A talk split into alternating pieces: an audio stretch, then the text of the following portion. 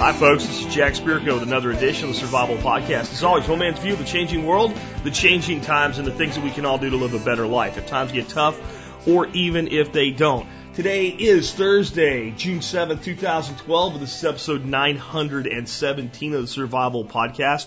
Uh, today we're going to do a show on gardening and permaculture. A little bit different though. These are going to be like, I think it's like 10 or 11 or 12 of the questions that I always get when I lecture, when I do workshops, when I do videos, and when I do podcasts. Uh, and it's not that they're bad questions, it's just they always come up. And if they always come up, then that means a lot of people have them because here's what I've learned. For every person that asks, how do I, or what about, or what if, there's about a hundred that have the same question that don't speak up and don't ask. And that means if you get a question five or six times a month, there are literally hundreds of people that are struggling with the idea. And then this is the bigger one. That means to me that there's probably a couple thousand walking around that think they have a grasp on it that didn't really understand what you were saying. Because when that many people ask you, it usually means you haven't explained it well enough to make it fully understood. So there's people that think a little bit more chess-like, a little bit more advanced, a little bit more to that second level. And they're going to take it to the second level, which is an educator, it's what you want. You want your students going on past what you're teaching to what you'll be teaching tomorrow so that when you teach it tomorrow, they've already rattled it around in their head. And, and that's great. You get in a show like this and it's varied and it's not structured, it doesn't keep going forward. Sometimes things wane and go away. But sometimes if they're going forward, and you don't go forward with them, and you didn't do a good job, again, that means I didn't do a good enough job explaining it, and they think they've understood it, and then you go out to somebody's site, and they say, look, I've put a swale in, for instance, and you go out there and you look at the swale, and this is a person that really listens all the time, and that you go look what they've done, and they have this sort of ditch-like feature that they've created with a backhoe that happened to be available. It's packed tight to the ground. It's not on contour. It doesn't have a sill, and it's only about you know maybe 25 feet long. And you just go, that's that's not at all what I intended. And it's not the person, it's you as an educator. So my feeling is when these questions come up all the time, that means that I have work to do to better explain them so they're fully understood. So that's what we're going to go through today. Before we do though, let's go ahead and take care of our sponsor. Sponsor of the day number one, Sawtooth Tactical. Veteran owned, veteran operated in the sawtooth wilderness of Idaho. That's where the sawtooth part comes from. Uh, I'll tell you what, all the stuff you could possibly want for your tactical lifestyle, you will find at Sawtooth Tactical. Magpul magazines, uh, SOE tactical gear, and everything else you can think of. And the cool, I think they are the only distributor of the really awesome titanium spork. I had a question yesterday about what I learned on the Appalachian Trail when I was, uh, I was still a kid. Let's just call it a kid. I was 20, 20, 21 years old. I spent 90 days hiking the Appalachian Trail. And as I confessed, it's really more like 80 days on the trail and 10 days in hotels and uh, you know you just get off and get a really good shower and a really good meal and, and watch some TV and, and you know go to a bar and have a beer and, and then go back to what you were doing and it was fun. But you, you know they said, well, what did you learn by that? And I said, you know, I had a lot of support. It was long before my survival thinking mindset really kicked in, and it was just to get my mind right. But you know what I would have loved to have had thinking about it now? The titanium spork.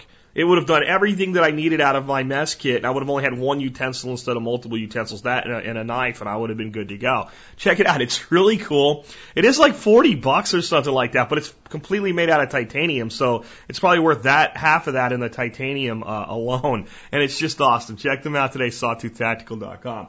Next up today, ready-made resources. Hey, what more can you ask for from a company? How many companies out there, like if you look at the name of the company, you go, okay, I know what they do and then they actually deliver on their promise and do it. Ready-made resources is one of the few that does that. All the resources you need, ready-made, ready to go for your prepping, point, click, buy, sent to your house, and always done with great service. Uh, and great pricing from people that really care about you and people that are like you. You know, Bob Griswold didn't get into, um, and he's the guy that owns, Robert Griswold owns Ready Made Resources. He didn't get into survival and preparedness as a business because he thought it was a hot industry to be in. He's not like a lot of these Johnny come latelys that have jumped on board. He was doing this long, frankly, long before I was.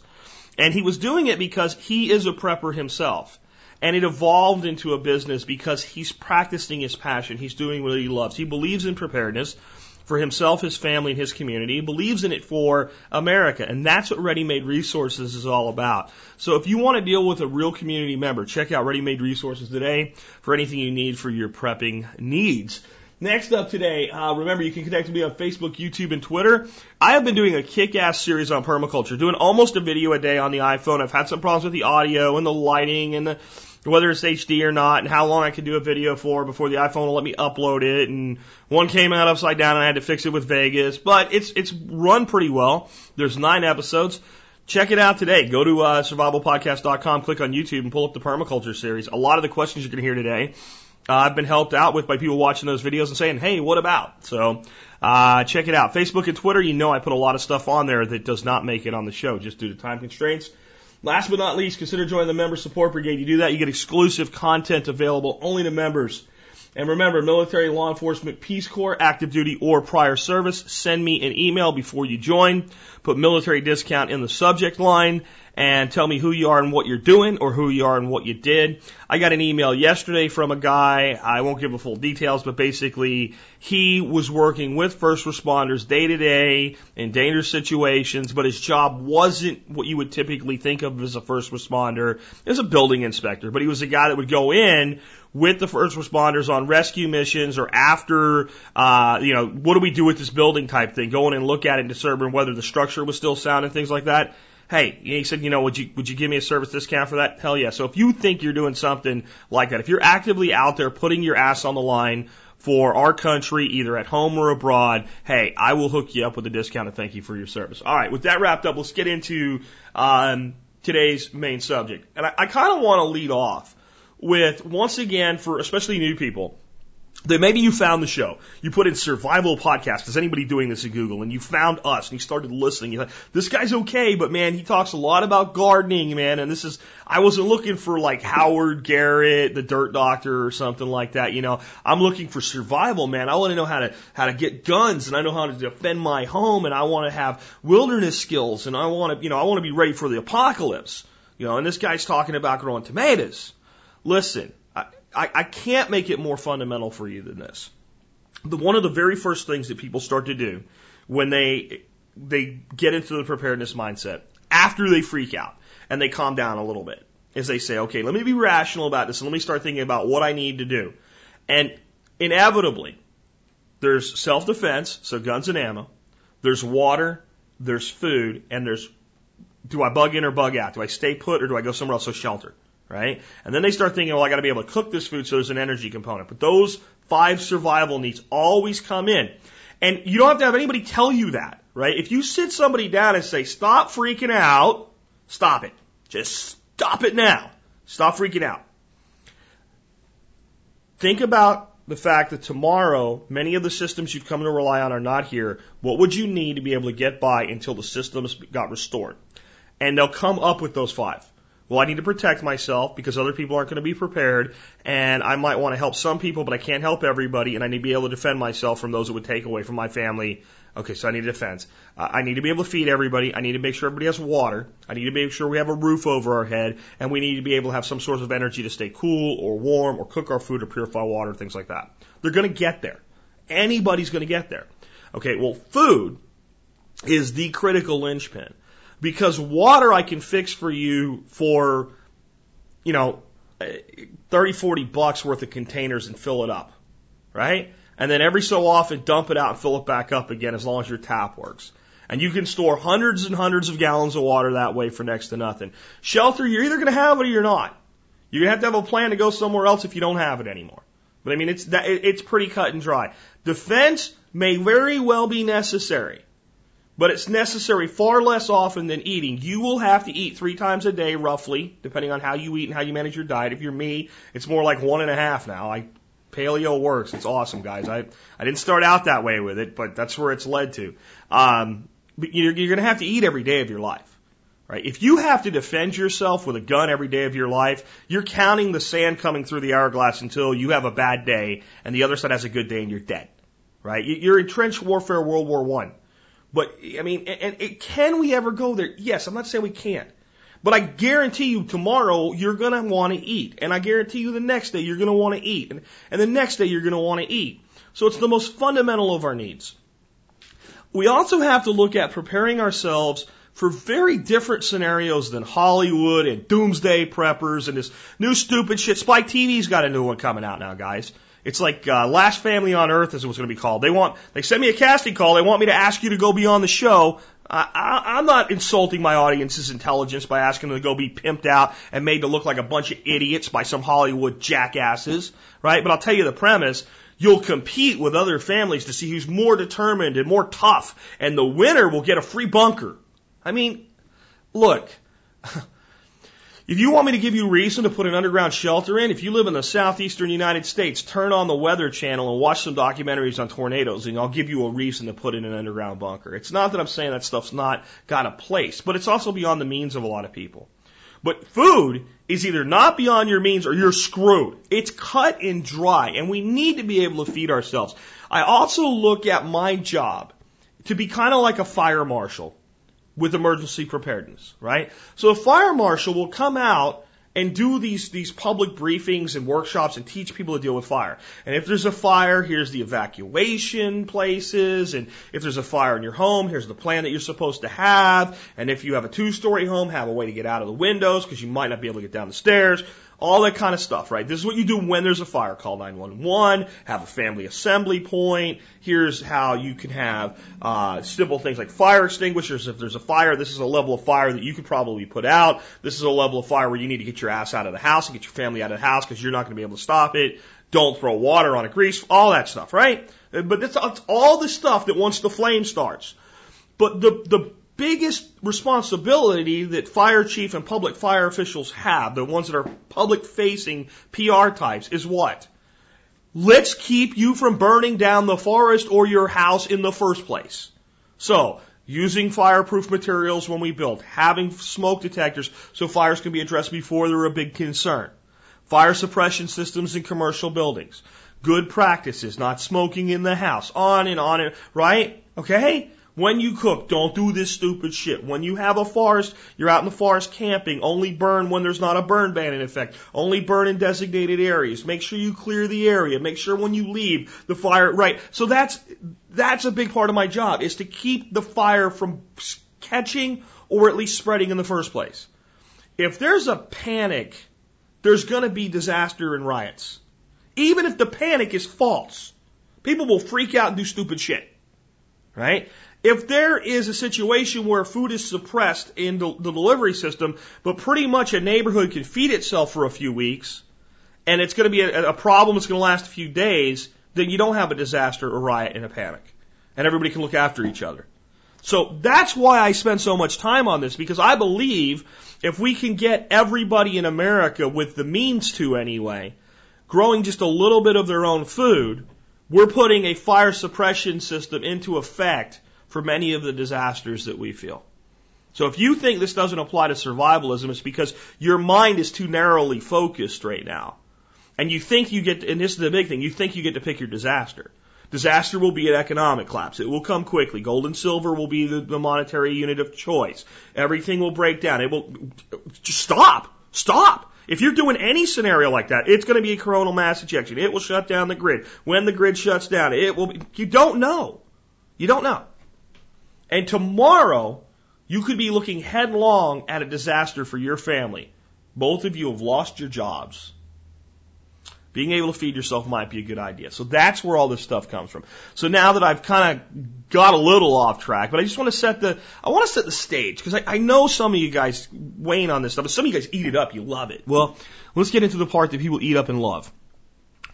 One of the big things that has come up a lot since I first had Paul Wheaton on the show and he talked about gardening without irrigation. He talked about a bunch of different ways to do it. He talked about hugelkultur, which hugelkultur for the new people is where we take wood, and one way or another we bury it in the ground, or we pile it up on the ground and we cover it over with soil, and we plant into it, and that wood develops over time. It begins to rot and decay and becomes wet and spongy, and, and basically creates a reservoir of water so that the plants in that bed can grow without irrigation for extended periods of time where they normally would not be able to. Okay? So it's a way of putting a large amount of organic matter that has absorption capabilities And in the first year, most of that wood doesn't break down very much, so it's like a second year forward system.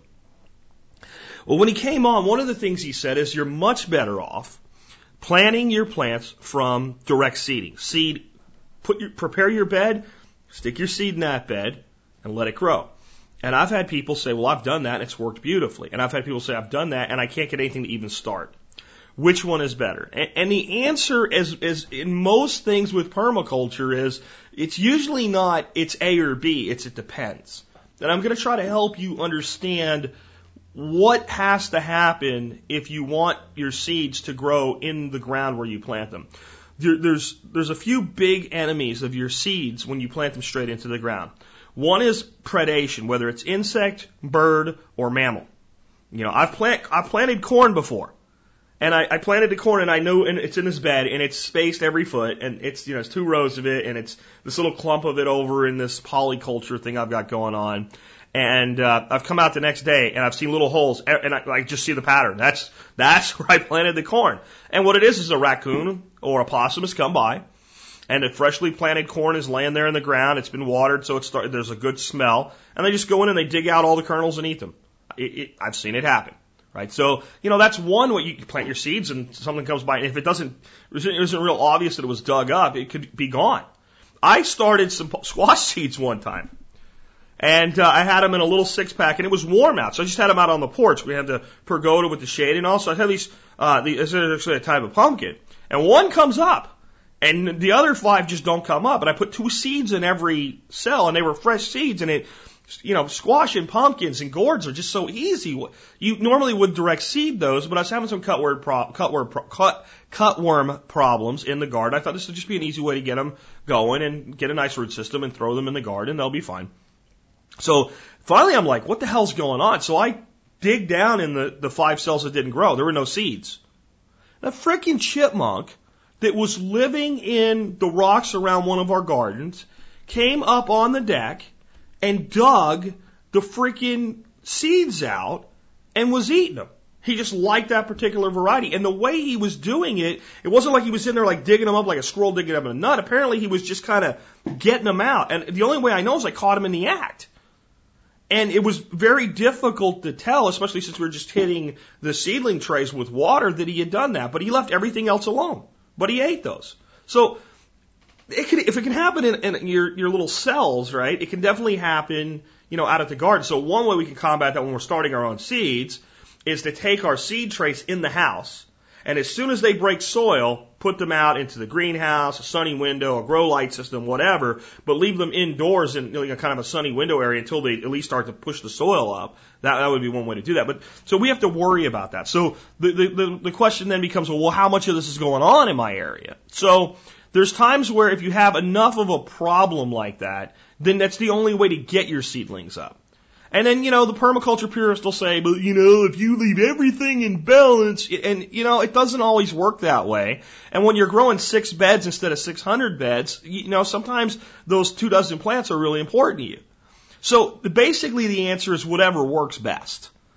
There's some other things though that cause a lot of problems. When people do hugelkultur, and I'm going to tie this right into the next question so we keep moving along here. If you do hugelkultur, does it mean you never have to water? And the answer is absolutely not. It does not mean that.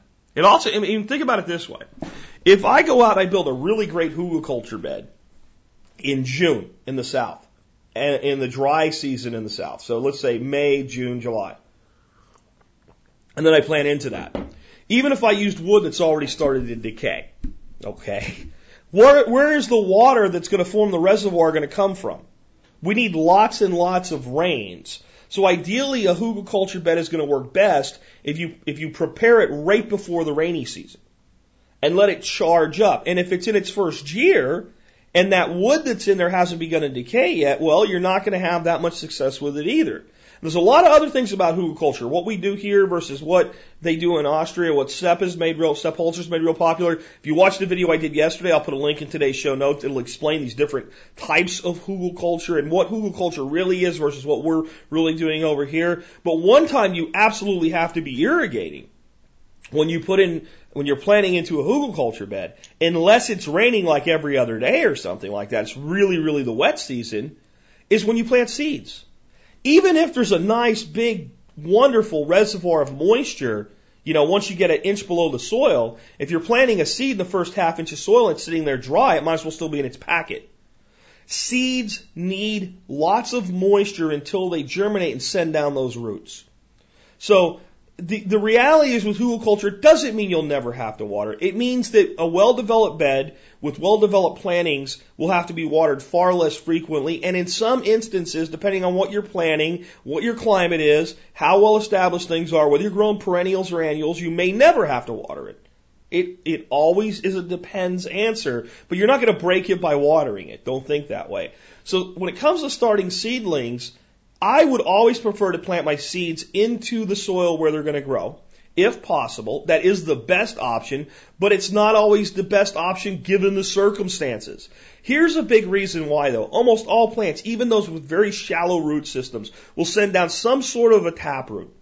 Some sort of a deep root that's designed, and maybe a couple of them that's designed to get way down there and get the plant through periods of time where things are a lot tougher, where things are drier. When you plant plants in a pot, no matter what kind of pot it is, even a soil soil block where there's no pot, but it's just a block of soil and the roots self prune. When they go down to a certain point, they basically break or stop growing or start wrapping around. When you plant them into the ground, they will begin to send down their deeper roots, but they'll send their roots off. Imagine, you know, look at your, your left finger, like your pointing finger, and then like right where your first knuckle is, like bend it over, like you, that was cut off right there, and then a new root comes out, and it just doesn't have the power, it doesn't have the ability to exert force that the original root did. So you can get much sturdier, hardier plants with no transplant shock if you can get them to grow from seed. Well, what's your growing duration of your growing season, etc. And one thing Paul says, and I don't agree with everything Paul says, and don't take what I say to be gospel or what Paul says to be gospel or Holtz or anybody for that matter, is that well, have you ever had a volunteer come up, like a volunteer tomato or a volunteer pepper, and and when they do, when it happens, and it's a not a hybrid, you know, it's an heirloom variety, it grows strong and big, and I mean, you don't even have to touch it, and it just comes up all by itself, and it does great. Well, that's proof that seeding in the ground works better. Well, it's not really. Because where did it come from? Uh, usually it's not that one seed fell out of a pepper while you were picking it. It's when you, when your pepper plants were done for the year, you know, some of the rotted peppers fell into the garden and you just covered them over and let them be, which is a good idea. Well, if there were three or four peppers, that's four or five hundred seeds. And if three or four volunteers come up, that's, that's around 1%.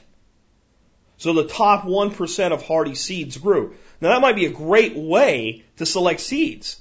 That might be an awesome, you just take every year, take, you know, five of your, your California peppers toward the end of the season, let them go right to the frost where they get frost damage and, and put those fruits to the ground and mulch them over and see if anything comes up next year. But it doesn't mean that the seeds that you've saved or get from your seed company that you're, you know, that you're going to get the same results unless you plant four to 500 of them. Right? So the, reality there is, is it depends. And whatever you get better results from is the way to go. And there's nothing wrong with doing both. And that's a great technique. Seeds are cheap. If you want a dozen of some kind of plant, plant a dozen of them in seed trays. And then as soon as it's climatically acceptable, plant them into your beds and see how they do. Um, the next one I get all the time when I talk about hugelkultur. How long does the wood last with hugelkultur? You know the answer already, right? It depends. Uh, let's say you use sweet gum, which is basically like balsa wood, right, and, and white pine, and it's a very moist, humid climate. Two, three, four years most, right? Say you use oak and hickory that has not already begun to decay, and a climate has a distinctive wet and a distinctive dry season, and it goes through those cycles. Um, and it's not the tropics. It's not the humid tropics. It's it's temperate. It's cool to warm temperate North America. 12 years, 15 years, 20 years, depending on what you're planning, how much rain there is, how big you start out the beds, how much wood, etc. But, but a long time. Let's say that you're building these beds, and into these beds you're planting hardy perennials that generally would survive without a lot of irrigation anyway once they're fully established. If you have 10 years of hugelkultur to help the plant establish, and it's a, a plant that lives 80 years or 1,000 years, like fig trees or something like that, or olives, or you know, uh, cane fruiting things like raspberries and blackberries and currants and stuff like that, that tend to grow in the wild without support. And you've given them a decade of this amazing system to get the roots not only into the system itself, but deeper and the soil ecology and you're practicing polyculture and all forever. Because by the time that system's established, especially if it's done on contour or done in conjunction with swaling or whatever, it, there's, there's no sense in tearing it apart to rebuild it. So it all depends on what you're planning, what you started with, how big it is, and what your climate is. But for most of us here in North America, the answer is at least 10 years. So don't worry about it and do it and see what happens. All right. Um, the next one is how can I do contour based design if my land is totally flat? Right? My land's totally flat, Jack. It's flat. It's level. You can look for a mile in all directions. We live in Kansas. It's flat. It's flat. The, the, the, the, the, the simple answer to that is no, it's not.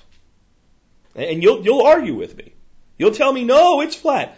I guarantee you, if you go down to Home Depot, right? And this is not the way to do this, by the way, but if you go down to Home Depot and you buy a level, a big long level, like a one meter or longer level, and you lay it on the ground in front of you, that bubble ain't going to sit in the center. And if it does, if you turn it 90 degrees, it ain't going to sit in the center then. Unless you're on a deck or a porch or a patio that was leveled. I'm sorry, your land's not level. Uh, you know, what Geoff Lawton said when I asked him that question was the only thing le- completely level on, on planet Earth is a, the bed of a salt lake. You ain't growing nothing there anyway. Uh, when they did their design in the, the deserts of Jordan, near the Dead Sea, which is, yeah, come on, right?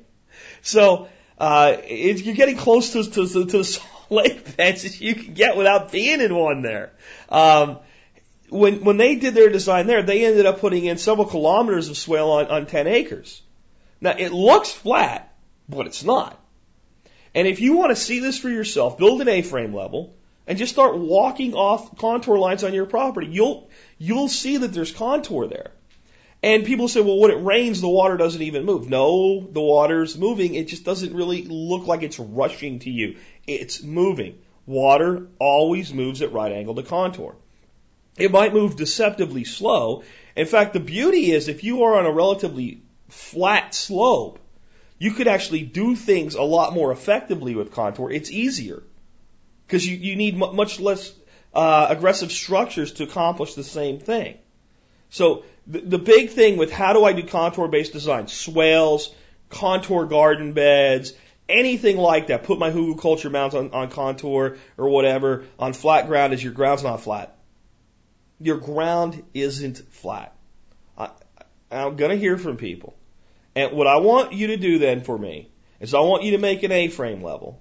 And I want you to walk it more than four rungs without finding a contour line. And if you can show me a video of that, I'm likely to come out to your property and see what the hell's going on. But I just don't buy it. Because I have never found it to be the case anywhere that I've gone that ground is actually flat. It looks flat, but there's these subtle contour lines. A quarter degree of pitch is still pitch. Level is an absolute state. I, I think that's another thing that people need to think about when you're doing contour uh, based design. It's not level enough. It's not almost level. It's not good enough for government work, as the old cliche goes. It's level or it's not level because water will always find what level really is. So when we do a swale, we want the, the, the, top of that swale level. We want the sill that allows the water to come out down on the, on the left end. And if any of this doesn't make sense, go see my permaculture video series. It's all explained and drawn out on a whiteboard, right? So that has to be level. And the bottom of the ditch has to be level, right? And it actually takes a lot of work to get that right. But once you do it, it's a done deal. And it works magnificently. But your land isn't flat. Um, the next one I get is how do I deal with clay soil, sandy soil, etc. Uh, plant whatever will grow and keep throwing the organic matter that's uh, being produced on the ground. Keep mulching, keep adding organic matter. Done. Uh, that's here's the reality, right? If I go deal with somebody that's got like a sandy loam, a really sandy loam that doesn't, it's kind of gutless and it just doesn't have the ability to really hold a lot of moisture. It, it's very a land that would be really difficult to build a pond in. They look at the guy that's over there going, I got this compacted clay soil and it gets wet and it stays wet. And they go, God, I, I wish that I had his land, right? And then the guy with the clay soil's going, I, I, I wish I had sandy loam. Grass is greener syndrome, right? Well, the reality is that whenever somebody tells me this, I'll say, do you have any woodlots, you know, around your area? And, you know, unless they're in the desert, right? And the desert's a different environment, okay? It really is. It's, a, it's a harsh environment. It requires specialized knowledge. And, but if you look at greening the desert that Lawton did, you'll see you can do those types of things there. But they're going to require drip irrigation and they're going to require some significant earthworks to make happen, but they can be done. But in most of these instances anyway, you know, I have this gray, you know, sandy loam or I have this black clay or red clay. And then you, you go and you look at like a Google, you say, give me your address, you know? And they say, I don't want to tell you my address. Someone will come and steal my tomatoes that you don't have because of your bad soil. That's okay, fine. What city do you live in? And they tell you, and you pull up a Google Earth shot. And you send them a Google Earth shot of their own city. And go, please explain to me all of this green stuff I see growing all over the, I don't mean lawns, right? I mean all these wood lots and undeveloped land and all these trees and bushes and stuff that are growing there. And they say, oh, I don't know. You say, okay, who do I want you to do? I want you to take a field trip this weekend. I want you to go to some parks and woodlots and stuff like that. I don't want you to go on the trails and stuff. I want you to get a couple feet off the trails where, where stuff's just growing. Wild native plants are growing. I want you to pull the leaves back and I want you to dig into the soil and take a picture of it and send it to me or, or, or send me an email and tell me what that soil's like. And the results are always the same. It's amazing soil. It's the same dirt under your feet. It's the same clay. It's the same sand. What's different is it's got a root structure in it. It's got life in it. Okay, there's things living down there. And it's got organic matter incorporated into it and on top of it. And I don't think in most instances we really need to turn soil. What we actually need to do sometimes is loosen it. So if it's possible, something like in its small acreage, it's something like a broad fork. And a broad fork just looks like a great big pitchfork with two big massive handles on it and you step it into the ground and you just rock it back and forth and then you move it and you do it again. It just breaks up the ground. Maybe we have to rent something to to you know a piece of equipment to come in there and rip or break the soil. And sometimes that's necessary but even usually that's not. If we just start planting all kinds of crap and whatever grows will be what the soil needs. If you have compacted soil right and you leave compacted soil alone and you don't do anything with it. I can tell you that docks and dandelion and wild mustards and wild radish type things and wild carrot like Queen Anne's lace, I can tell you that some of the first things that are going to pioneer that piece of ground are going to be those things. I know it. I, I don't, I, I, I'll bet money on it. If that soil's truly compacted and you don't touch it for a couple of years, you'll come back and find that kind of crap growing everywhere. Why? It has a long penetrating taproot. And it's exactly what that soil needs to be opened up. And, and that'll grow there. If you have loose sandy soil, then I can tell you that shallow rooted species that can do well in times of they need moisture, but once established in the wet spring, they'll do well in times of drought, right? Like lamb's quarters, right, are going to show up.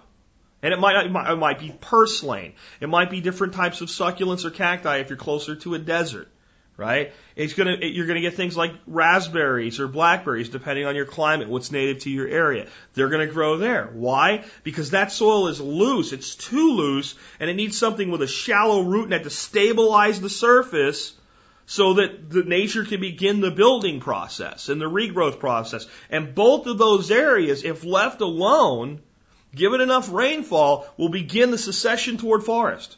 I know exactly what's going to show up first. I know what's going to show up second because that's what the soil needs. So if you have that type of soil, if you have clay soil, then the best thing you can do is bring in dandelions. Don't call them weeds. We'll get to that question in a bit. Right?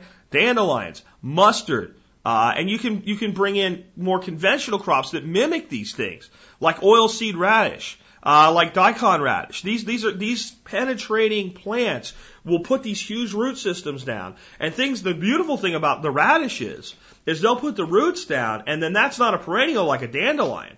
It'll die, or you can cut it. You can get a yield out of it, and you leave that root in the ground, and that root will rot. And then more of your shallow rooted species will begin to be able to take over. So the way that you deal with any soil is you grow what will grow there. Observe what type of weeds are growing here natively. Now, if I want to put something productive into that ground, I need to analyze that weed. How tall is it? How does it deal with drought? When does it germinate? When does it die? Okay? How does it spread its seeds? I need to ask, you see, a lot of these questions, the way to get the answers is to start asking more questions. Of what grows here, what are the characteristics, traits, and needs and outputs and productivity of that weed species? Now, I'll go find something productive, I consider productive, that mimics that. And I'll, pl- I'll overplant it right? If, if the, the seed packet, you know, if it's a cover crop and it says, you know, plant at four pounds per acre, I'll put four pounds in a hundred square feet. It's cheap. I'll overplant it. So there's so much of it. The, the, the weed species have trouble competing. In fact, it has trouble competing with, I might have to go in there and thin it out some. But odds are because the ground's not really that fertile yet, that might, that even a lot of that seed is going to be lost and birds will eat it. It'll blow away. It won't be wet enough. Only some of it will land in the right place, you know, it, but it doesn't matter. I have four, five, six times, ten times what I need to get going with that. And as, as that grows, you just chop it and throw it on the ground. And leave the roots in the ground. That's, if you want to stabilize loose soil or open compacted soil, the solution is dramatically the same. Leave the roots in the ground. The roots will make the soil suitable. That's, I mean, it's hard for us to grasp because we're so addicted to roto, rototillers and shovels and things like that. Sometimes really compacted soil, we want to speed things up. We want production this year. We need to get there and open things up. But turning it over is almost always a bad idea right? And there's some row crops and things. If you're going to grow a significant stand of corn or something like that, turning in the first season, a lot of times, it, you know, I can I can accept that. I think I can get to a better place faster, but I don't think I can get to a first crop faster. So if that's necessary, I, I get it, even if I don't agree with it. So this ties nicely to the next question. I get a lot of this. If I put swales in, will they become weed beds? Well, first we have to define swale and ask what we're doing with it. See, it's, it's always, it's, it depends. And then the next question is, is that really a problem? So swales, big earthwork swales, true swales, um, two meters wide, one meter deep. So for non-metric types, call it two yards wide, one yard deep. So about three feet deep, six feet wide. And all of that material that comes out, that's a fairly sizable ditch. And that's on dead level contour. That ditch is dead level. The tops of that ditch on the back and front side are level. The bottom of that ditch is level. And at the end, we'll take at least a meter, maybe two, and we will push the lip down hard, only on that end. That's a sill. So if the swale exceeds its capacity, the water will weep out over that sill and do no erosion. But the dirt that we pull out of the swale and pile up in front of the swale is loosely compacted. It's never compacted. It's not designed to hold water. It's designed to absorb water. And once it exceeds its capacity, it's designed to release water downgrade, down into the soil and, and a little bit across the soil and go down to its next swale. And then we're going to plant trees in there. Trees, shrubs, vines. That system is designed to create a forest type agriculture. Whether it's a food forest that's designed to primarily go food, grow food, a timber forest designed to grow long-term timber stands, whether it's a fuel forest where we're planting trees that are good fuel sources that can be composted or pollarded, which means we cut them at a certain time of year. We take a lot of the material out with us. We use that for fuel and the tree grows back. And, and there's trees that we can do that with for, for hundreds and hundreds and hundreds of years without the tree dying. Right? And we see this in the northeastern United States. You know what? You see it everywhere. You don't even know you're looking at it. If you drive around the northeastern United States, a lot of times in the fall and winter, and look at people's front yards in suburbia, you'll see they had a great huge tree, and now it looks like a dead tree stump with a few sticks sticking out of it. Just a few, you know, it goes up and there's four or five Ys, and it's been topped off, and there's nothing there. And you'll think, man, whoever did that ruined the tree. And then when you drive back through the same neighborhood in the spring, all the canopies are filling out again. And by the second year, that's huge. And you can't even, you, you can look at the structure and you can see by looking inside, oh, this tree's been topped before, but the tree's actually fuller than it ever was. And then four, five years into it, the, the, the, the tree trimmer will come back in the rotation to that customer and say, you want me to top your tree again? It's starting to get into the wires in your house and your roof and the person will pay them to do it again. And then they'll do it again, and they'll do it again. And sometimes it's a three or four year rotation, sometimes a little longer, some a little shorter, depending on the speed of the growth of the tree. And basically, it's whenever the tree trimmer can convince you that your tree needs to be topped again. You know what they're doing? They're getting firewood. They cut all of that down, they split it, they stack it, and that's next year's yield of firewood. So once they're done topping trees, they go into the wood selling business until spring comes. And then they go into their, you know, their routine maintenance. So that's how they run that cycle. So this is an example of a fuel forest being built all over suburbia that nobody's ever really realized is there before, except the person with the financial incentive to capitalize on it. Does that mean the tree trimmer's scamming you? No. Right? If you have wires in the front of your house and gutters and stuff, that tree probably needs to be trimmed. They're probably trimming it more than it needs to be, but with certain species, and these guys are usually pretty reputable, they're going to do no real harm to the tree. In fact, you'll get more biomass in subsequent years, which ensures them of a job and ensures you of a big, beautiful tree that's not hurting anything. Cool? Right? Well, we can build a forest like that. We can build a forest just like that. And instead of splitting big, huge logs, the beauty is if we cut these trees at the right time and right shape and, and train them the right way, we can cut fuel wood, you know, sticks of wood that are a foot to two feet long, depending on what we're putting them into, that are about as big around as a man's wrist, maybe a little bigger, or a little smaller. They don't need to be split. They're all ready to go. See, so we can build a fuel forest. We can build a forage forest, which is the primary design of that forest is to create forage for my wildlife or forage for my livestock. And we can build any system we want like that, but that's what swales are really for. So in that system, do I care if weeds grow while I have a huge forest growing around it, which will eventually shade out most of my weeds anyway? When I mow, my weeds are reparative and stabilizing for the soil. And the answer is, in most instances, I don't really care. If there's certain things I don't want there, then the solution is always the same. Put something you do want there that mimics what you don't want there. So if it's a deep tap rooted thing that's growing and you want something there that's that's going to be productive and not a problem, put a deep tap rooted productive planting in there. If it's a shallow rooted top, top uh, surface level stabilizing plant growing there, uh, put a productive species that mimics that there. And that's always your solution to weeds. It's always easier to plant something where the weeds are and occupy the space with something that mimics the weed that's showing up than it is to constantly try to pull the weed out. Because if there's a weed showing up, that means there's a space, and a space is good, nature abhors a vacuum. It's going to occupy it. And it also means whatever that particular planting that's showing up there is, is performing a function. It's stabilizing, penetrating, hydrating, creating a polyculture. It's doing something.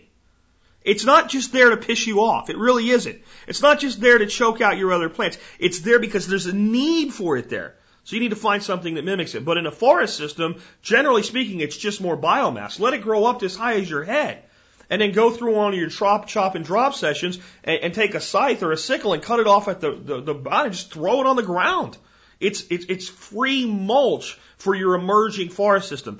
In a garden, Let's say instead of doing true swelling, we're doing contour garden beds with mini swales or micro swales in between them, or just contour garden paths. So we create level paths between our garden, raised garden beds, double reach beds, and they seep in. I just did a, a video on this too, so you can get a better understanding of it if you want to in the series I keep mentioning. So we build that.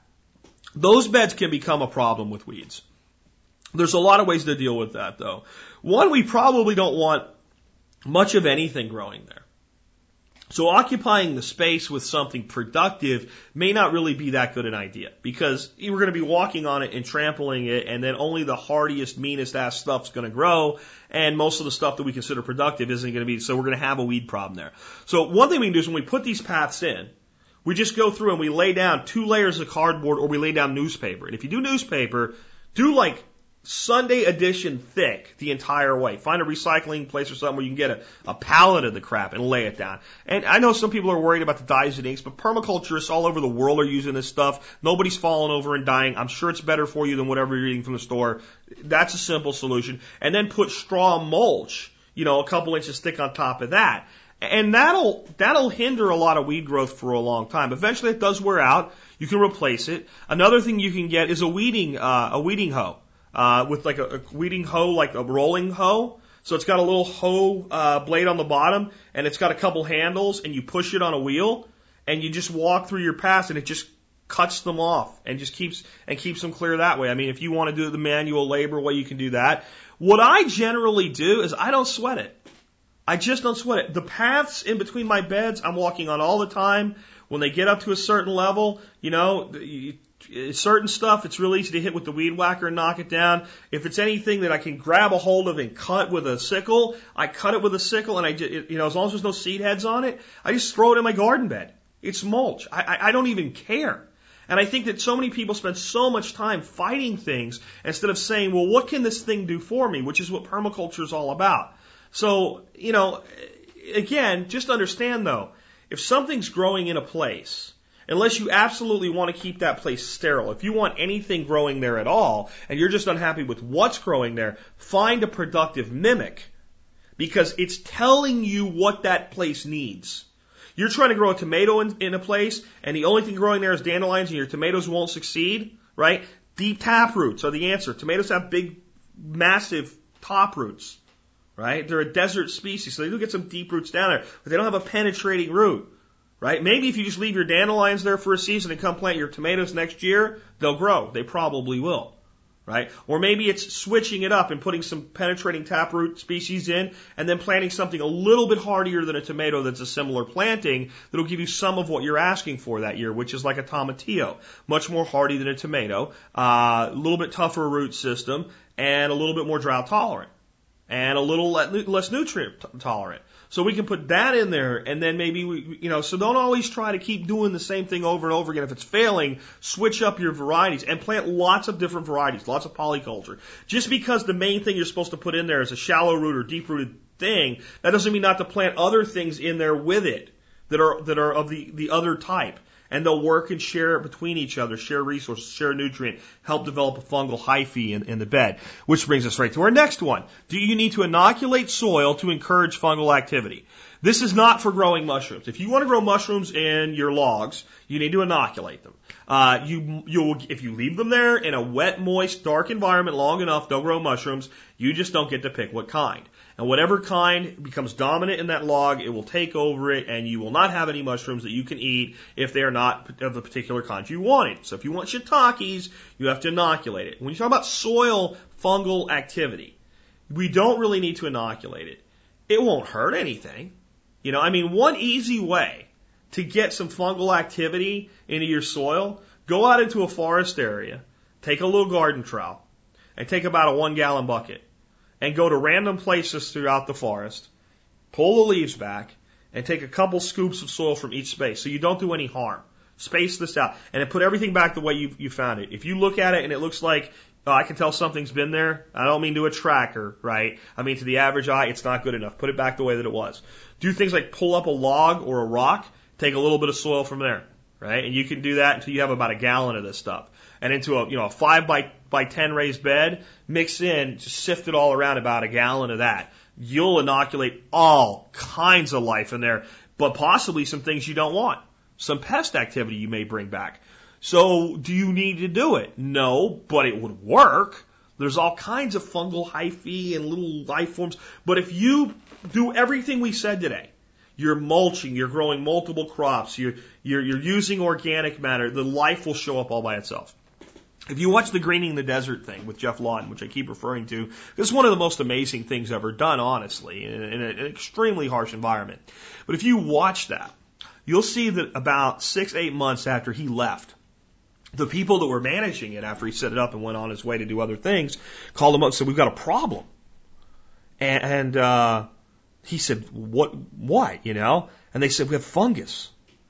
And they didn't even know the word for mushroom, so they were calling it a fungus. Well, they had mushrooms showing up in the mulch, in the desert.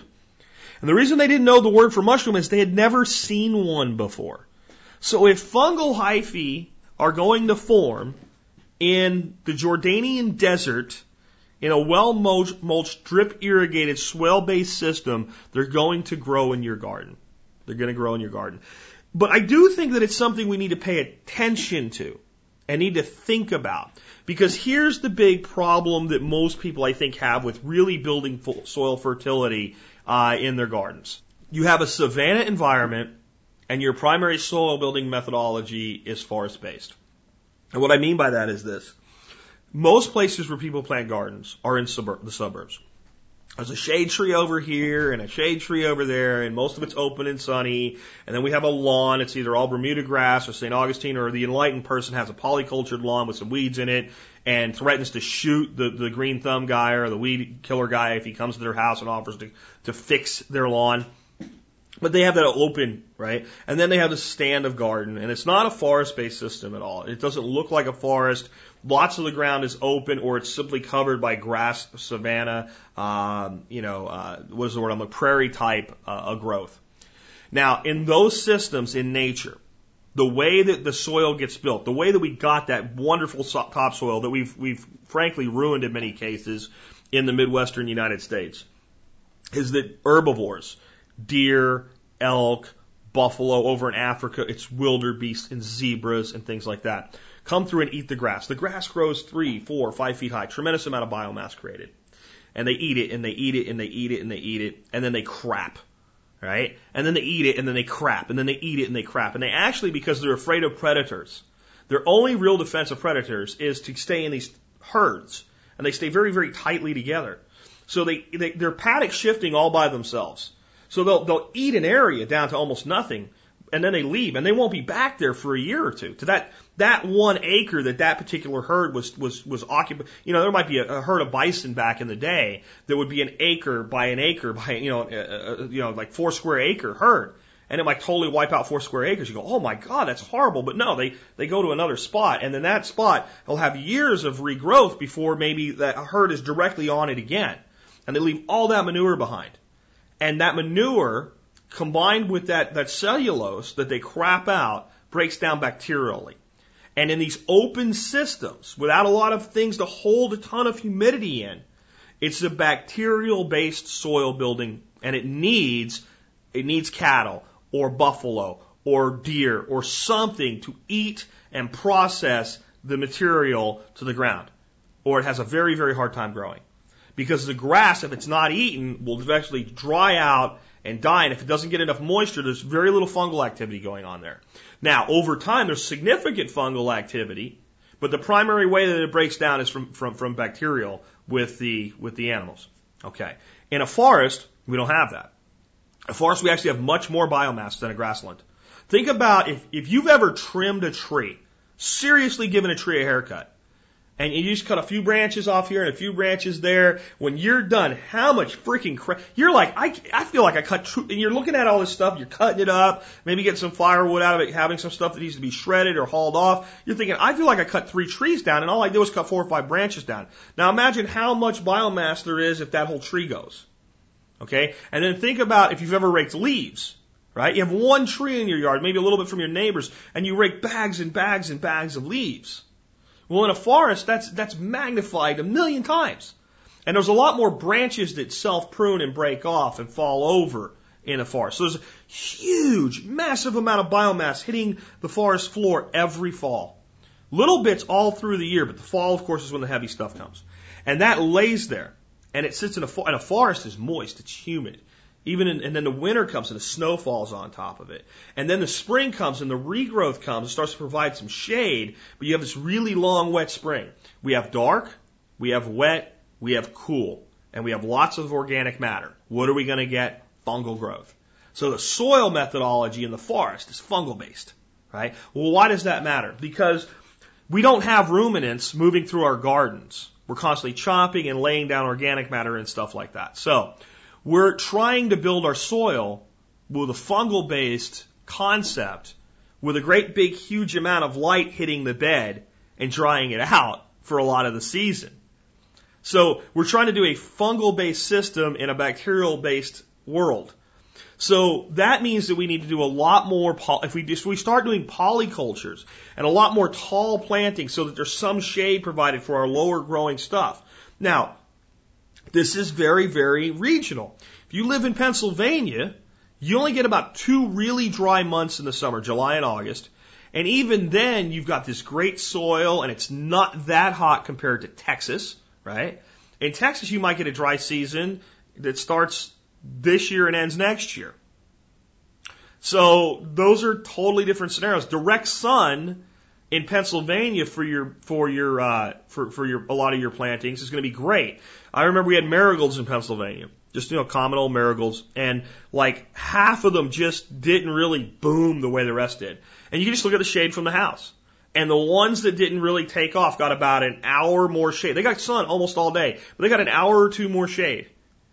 And you know, they just weren't getting enough sun, enough bright sun for the climate, for the temperature and, and what have you. But down here in Texas, they can get half that much sun and they do incredibly well. Why? The sun's more intense, it's hotter, there's longer heat accumulation left over, a lot more light bouncing around from secondary sources and things like that. So it's, it's always situational, but in most instances, having your, your gardens even your annual gardens have high and low plantings and high and low root systems. Are going to do a lot to keep more humidity in place with shade and with, with being able to reach deeper in the soil and bringing things up and transpire things. And that's going to get more fungal activity in your soil. So the key to your fungal activity in your garden soil is more about polyculture and keeping the upper layers of your soil moist with at least drip irrigation and keeping some shade on it than it is with inoculating it because you're doing something that's not really optimized for open areas. It's, it's an edge based, forest based, or deep forest based activity. It's probably, you know, that's probably a collegiate level answer to a simple question, uh, but I want you to understand it. I mean, that's what I'm trying to do with a lot of stuff. If you understand it, then when a lot of these other questions come up, if you go back and base it on your understanding, start asking some more questions, not only will you get your own answers, you'll get better answers than I can give you. That's a good, a good educator wants his students to go past him. That, that's my goal is to create as many people that leave me in the dust as possible over time with all of this stuff. Which leads right into the next question. It's almost like I did this as a, an outline and I really just threw it together and wow, they just came together perfectly. I talk a lot about chop and drop. So this is where we go through and we plant a whole bunch of apple trees and plum trees and nut trees and stuff like that into a swale system, for example, uh, building this food forest. But in there, we're planting support species, maybe alder, uh, maybe uh, I don't know, um, some little bit of locust here and there. You got to be careful with that. Uh, acacia, uh, if you're far enough south, leucaena, moringa, things like that. Anything that fixes nitrogen right, as a support species. So a leguminous tree, and or even some leguminous shrubs like uh, goumi. Goumi berry is a great shrub to, to plant that fixes nitrogen. And uh, autumn olive is another thing, but that one is a little bit more likely to become invasive, but it's a good, hardy uh, shrub slash tree, kind of fills both layers a little bit. And then at some point you go through, and just like we talked about uh, people in the suburbs cutting the tops off the trees as pruners, we go through there, we do that. But I mean, we don't do that when these trees are big and we need a ladder and a chainsaw. We go through there when these trees are six, eight feet tall, and we go there through the several loppers or a machete and we just start chopping it and we start throwing that on the ground. And we can do that in garden situations with weeds and stuff like that as well. But the question is often, well, how do I know when to do that? Do I just do that whenever I feel like it? And there's actually, this is one that it really doesn't depend. There's an absolute answer to this one. And that is you do it at a time when rainfall exceeds evaporation. In other words, you do it in your wet season, right? It doesn't mean when it rains. Because a lot of people say, well, it rains a lot in the summer, but it rains and then it doesn't rain for two weeks and everything dries completely out. And you go in the, in between your rains and you feel the leaves in your forest and they're dry. And you have to go down a couple inches to find moist soil right? But you go there in the spring or whatever your wet season is, because you might be in the tropics where your wet season uh, is in, in you know in in the summer, right? But wherever your wet season is, where you pick it up and it's just it just stays wet. It's in that fungal breakdown time. That's when to drop it because then you because you're taking the shade off, you're taking the protection off to accelerate the breakdown and the building of the biomass and the life in the soil. So you have to do it at a time when the plantings there can handle it. And shade is a much better preventer of evaporation than mulch, even deep mulch. So we want to do it when the soil's wet and when the soil's going to stay wet for a couple months so that that stuff that goes down there can begin the process of breaking down right away.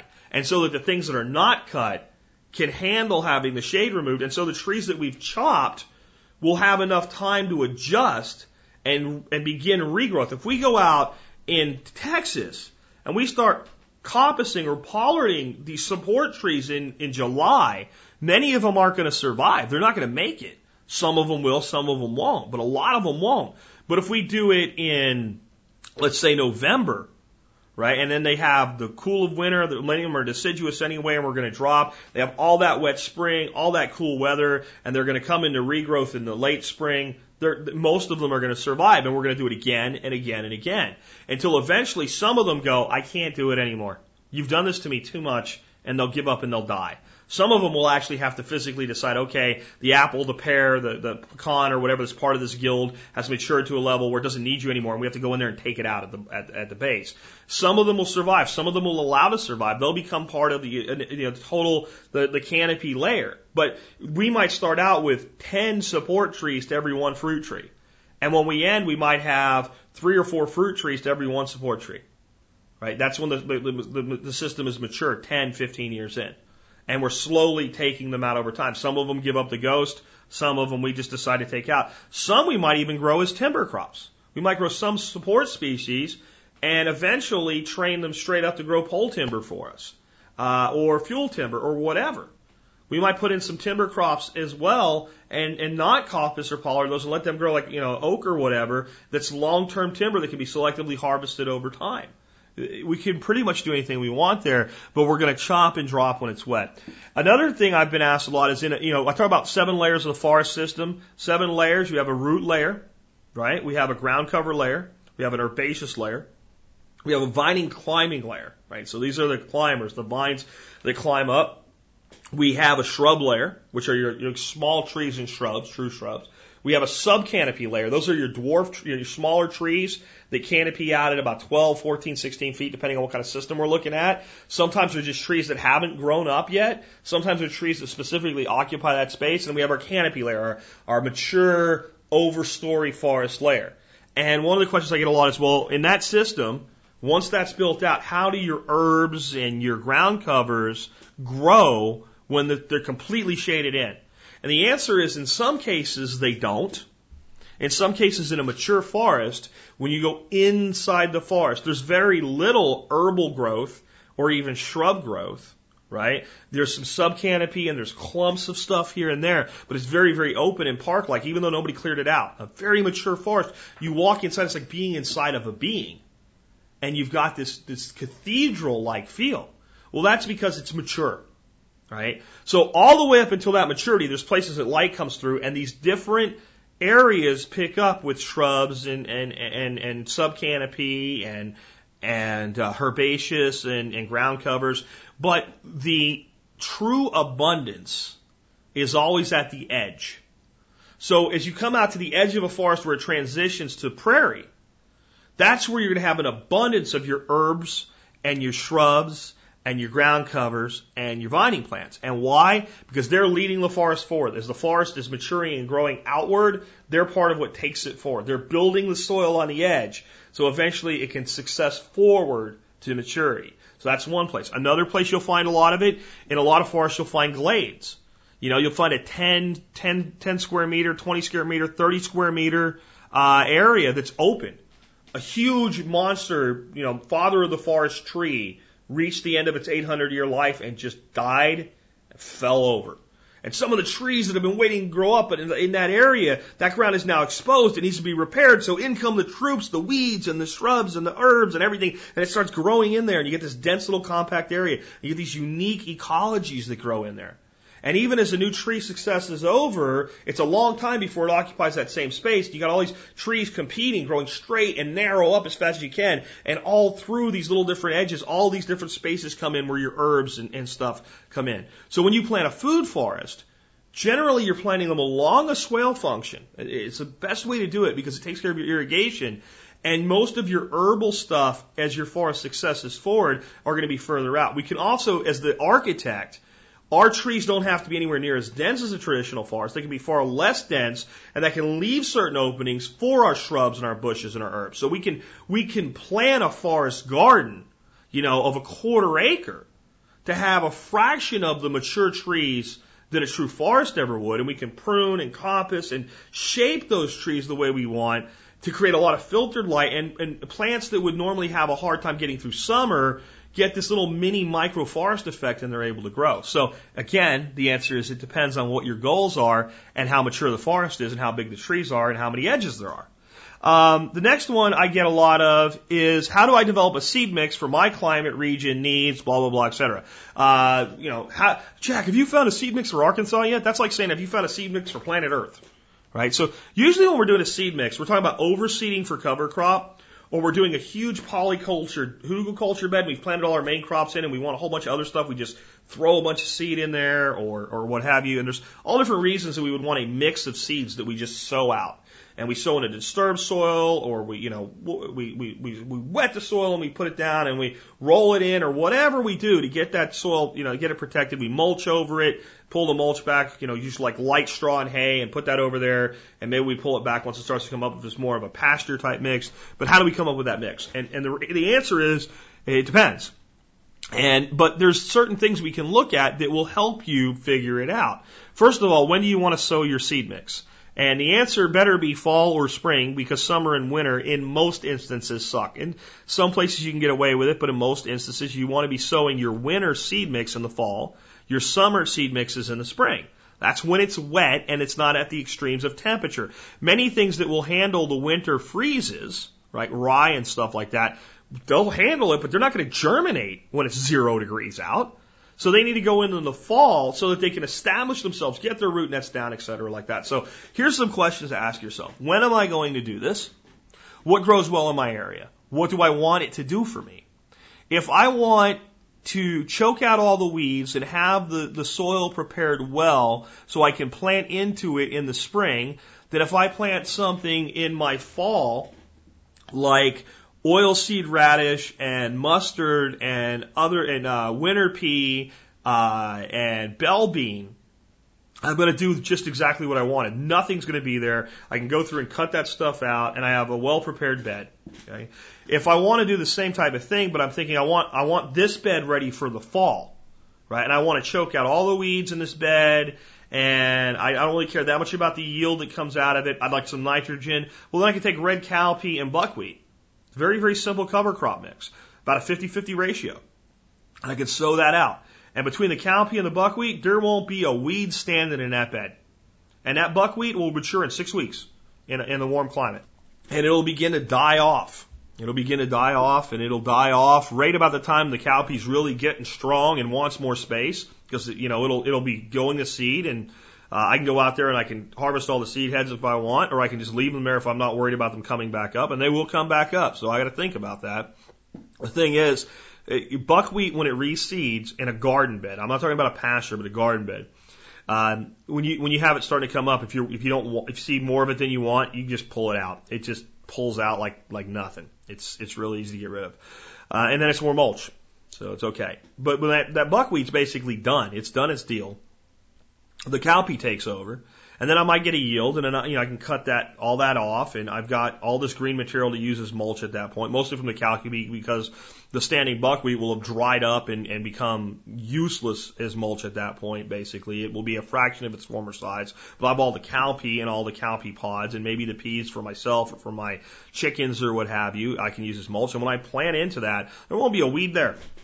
There won't because it, the light couldn't get down to them. The the cowpea and the, the buckwheat are so aggressive. Well, what if I want uh, like free range pasture for my chickens?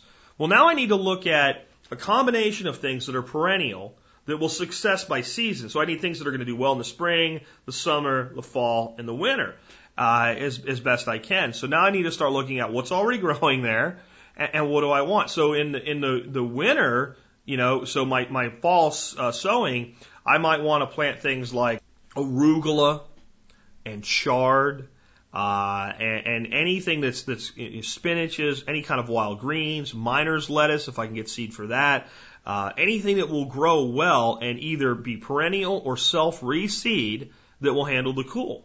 And in the, the spring planting, I want to plant things that are going to do well going into the summer. So I might put chicory out and I might put out different clovers and things like that. Now the clovers are very, very winter hardy, right? Uh, but they need a long time to establish. So if I want to plant clover for a fall crop, I need to be looking at planting it probably in most places in August, which means I need to irrigate the hell out of it to get it established before we get. So it's all on you. But in any situation, it's actually really easy to figure out. But the big questions are what's already growing there? What's the soil like? How much irrigation am I going to get? When am I going to be planting this? And what do I want to, to produce for me? If I wanted to produce food, I might be making a, a seed mix you know, with carrot and spinach and, and stuff like that, right? Um, you know, chicory, uh, all kinds of stuff that would, you know, chickweed that, that they can, I can sow in the fall and some of it'll just hold through the winter and come back in the spring. Lamb's quarter, you can sow lamb's quarter anytime you want. As long as it doesn't get eaten by birds or blow away, it'll sit there till it's its time and it knows when to show up. So seed mixes are very, very much ask the right questions but you can always find a good mix. Uh, and if you know what time of year and what climate, then you just start looking at all the things that you like that fit that climate, that space, and that time, and those things fit in there. The next one is, and the last one is today. These are what I call the big ones. Whenever I do anything, there's two questions I get. And I just talked about this a couple times in the video series. Big, big first one is, but what if? right? But what if my land is flat? But what if my land is sandy? But what if this? But what if that? But what if monkeys fly out of my ass and eat my tomatoes? I don't know. But what if? And the answer to that is usually it doesn't matter. As hard as it is to accept, it usually doesn't matter. The, the methodologies used in permaculture are, are designed so that you can tailor them to what you need. Like I've said before, it's like a wardrobe. And if you're going to a black tie affair, then you take out the tux and the black shoes. And if you're going to have beer and pizza at a bar in Pittsburgh, you take out the t-shirt and the jeans, right? So all of these methodologies have their place and their time and their proper time for implementation, but it usually doesn't matter where you live. It matters what you want and a swale is a swale, is a swale, is a swale, is a swale. It's a level ditch on contour. It holds water. The water will soak into the land. Your land is not completely flat unless you live in the middle of a salt lake bed. Right? And at some point it does rain. And when it does rain, that water is going to go in there. They put swale ditches in this, the, the American desert during World War II, actually before World War II. Okay, as part of uh, the Civilian Conservation Corps, the Put America Back to Work thing that Roosevelt did, they put these swale dishes all over out there. And uh, there's a, a video that uh, Bill Mollison did back in the 80s, one of his four videos. It was the Global Gardening series. I don't remember which one it was, where he's walking through these swale dishes. And these were built in the 30s. No one's done anything with them. They weren't built to create agriculture or plants or anything. They were built because the, the desert was so eroded because they would go out there and they would irrigate the shit out of it and grow cotton because they needed cotton for the war effort. Okay? So they made the desert more of a desert by doing this. And that caused wind to blow all this desert sand and dust across the, the roads and it made driving conditions dangerous. So they went and put these swale ditches in to stop that. And it worked. But now there's these green strips of forest right through the middle of the desert.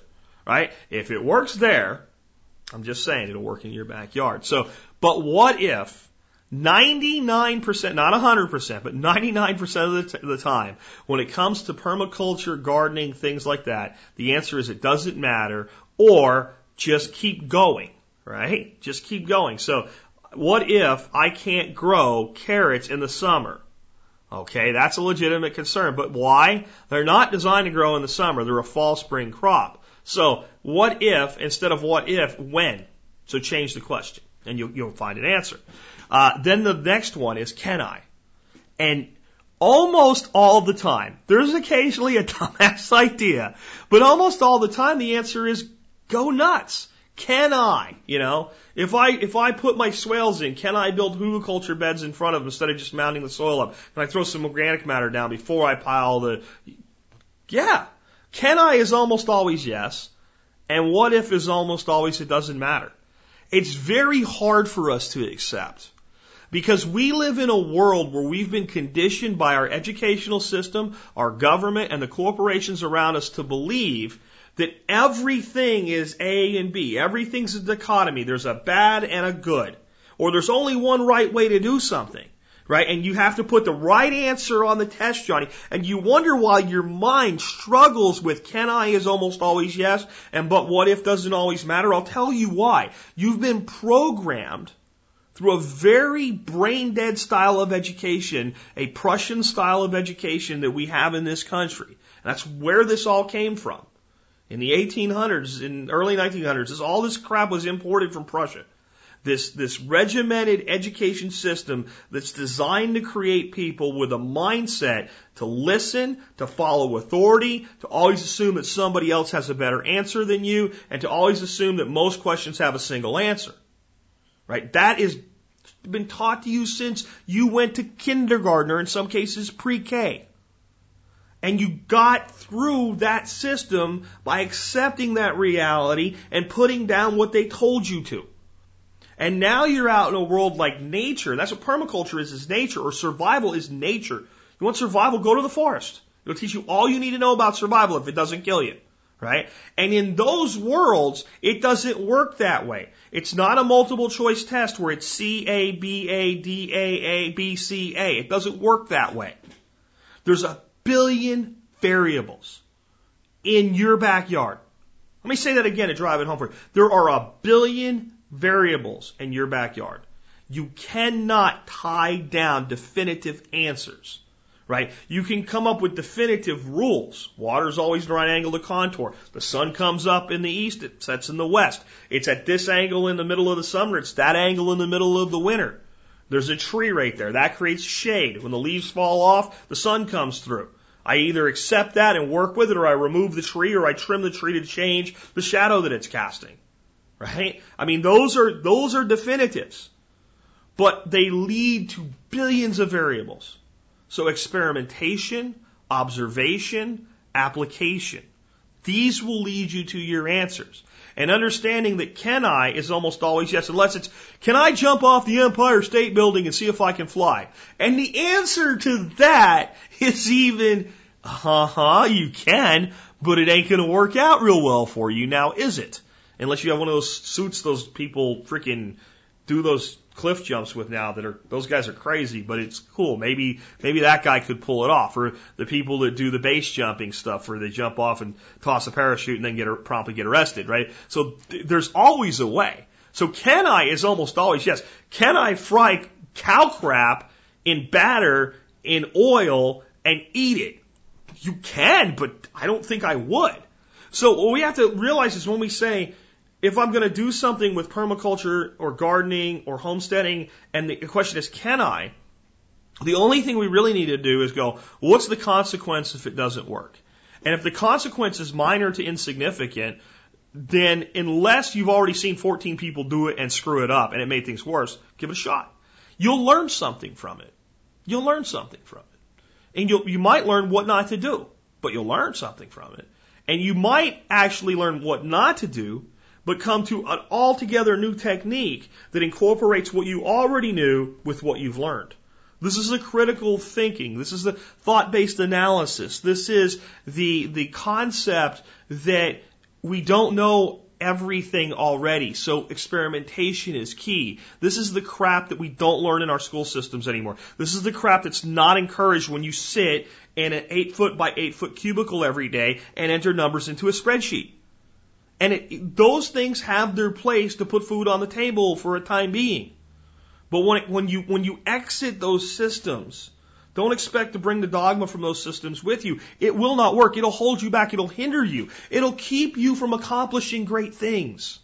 People ask me, it totally seems totally different, different though. Jack, how do you come up with all these? Because I, I, guys, I'm a badass cook. I am not a classically trained chef. I've learned some things from some classically tra- trained chefs, like my partner Neil, like Keith Snow, techniques that have made my cooking better. But basically, people who come like, how I make these different marinades for chicken and beef and stuff. People go, that's amazing. I did one last night, or not last night, the night before that we did chicken wings with it. My wife was, this is the most amazing thing I've ever eaten.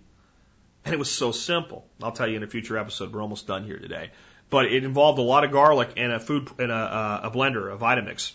That was the big base of it.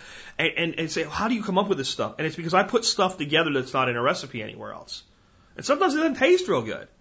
And sometimes, and I'll take things that have a basic, like, okay, an Asian base, right? So it's got, it's got, you know, uh, coriander and it's got fish sauce and some sort of, a sugar and chili and garlic and shallots. But then I'll maybe throw some like a fusion thing in there. But I'll just say, you know, what would cumin do to this? And sometimes cumin does great things to something, and sometimes it's like it's really out of place. But I just try it.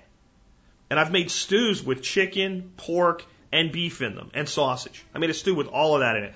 Nobody does that. But yet it was really good because I wasn't afraid to try it. You know, and that I think is what we need to learn. If unless the consequences are somebody's going to get hurt, sick, or dead, or we're going to starve because we can't, you know, we can always take a piece of land, even if we're even if we're a farmer, you know, that's farming 40 acres to pay the bills, we can always put a half acre aside for experimentation and development and research. And we might learn something there that becomes more valuable than the other 39 and a half acres if we'll embrace the spirit that we had as children. That is why, how, can I? Not what if. Not what if. You know what? Kids only ask what if when they're trying to sell an adult on ideas, right? When, when they're left to be kids, the big question they ask is why and can I? Think that way.